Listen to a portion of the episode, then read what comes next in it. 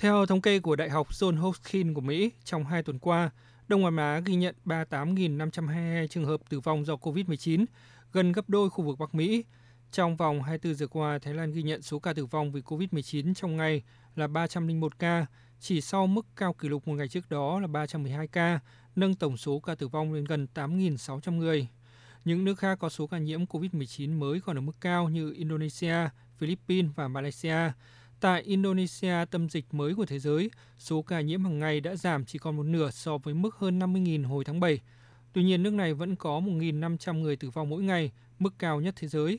Indonesia đang cố gắng xây dựng thêm bệnh viện dã chiến và cơ sở cách ly để đối phó với biến thể Delta, vốn gây ra hơn 90% tổng số ca mắc mới tại đây từ tháng 6 đến nay. Tổng thống Indonesia Joko Widodo kêu gọi. Walaupun sudah mulai ada perbaikan, Mặc dù tình hình COVID đã có chuyển biến tích cực nhưng dịch bệnh vẫn diễn biến rất phức tạp.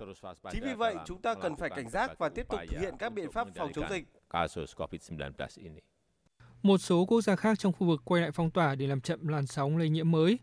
Nhiều khu vực của Philippines đang bị phong tỏa nghiêm ngặt, bao gồm cả vùng đô thị Manila có 14 triệu dân và tỉnh Laguna. 29 tỉnh ở Thái Lan cũng đang áp dụng lệnh phong tỏa có hiệu lực đến cuối tháng 8.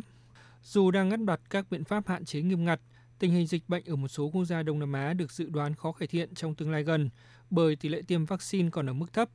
Theo Liên đoàn Chữ thập đỏ và Trăng lưỡi liềm đỏ quốc tế, Indonesia và Philippines, hai quốc gia đông dân ở Đông Nam Á và đang có số ca nhiễm cao nhất và nhì khu vực, chỉ có 10 đến 11% dân số được tiêm vaccine COVID-19 đầy đủ. Do vậy, các chuyên gia và tổ chức quốc tế kêu gọi các nước giàu có chia sẻ khẩn cấp hàng triệu liều vaccine dư thừa cho khu vực khác để hạn chế ca bệnh nặng và tử vong. Tổng Giám đốc Tổ chức Y tế Thế giới tiến sĩ Tedros Ghebreyesus cho biết.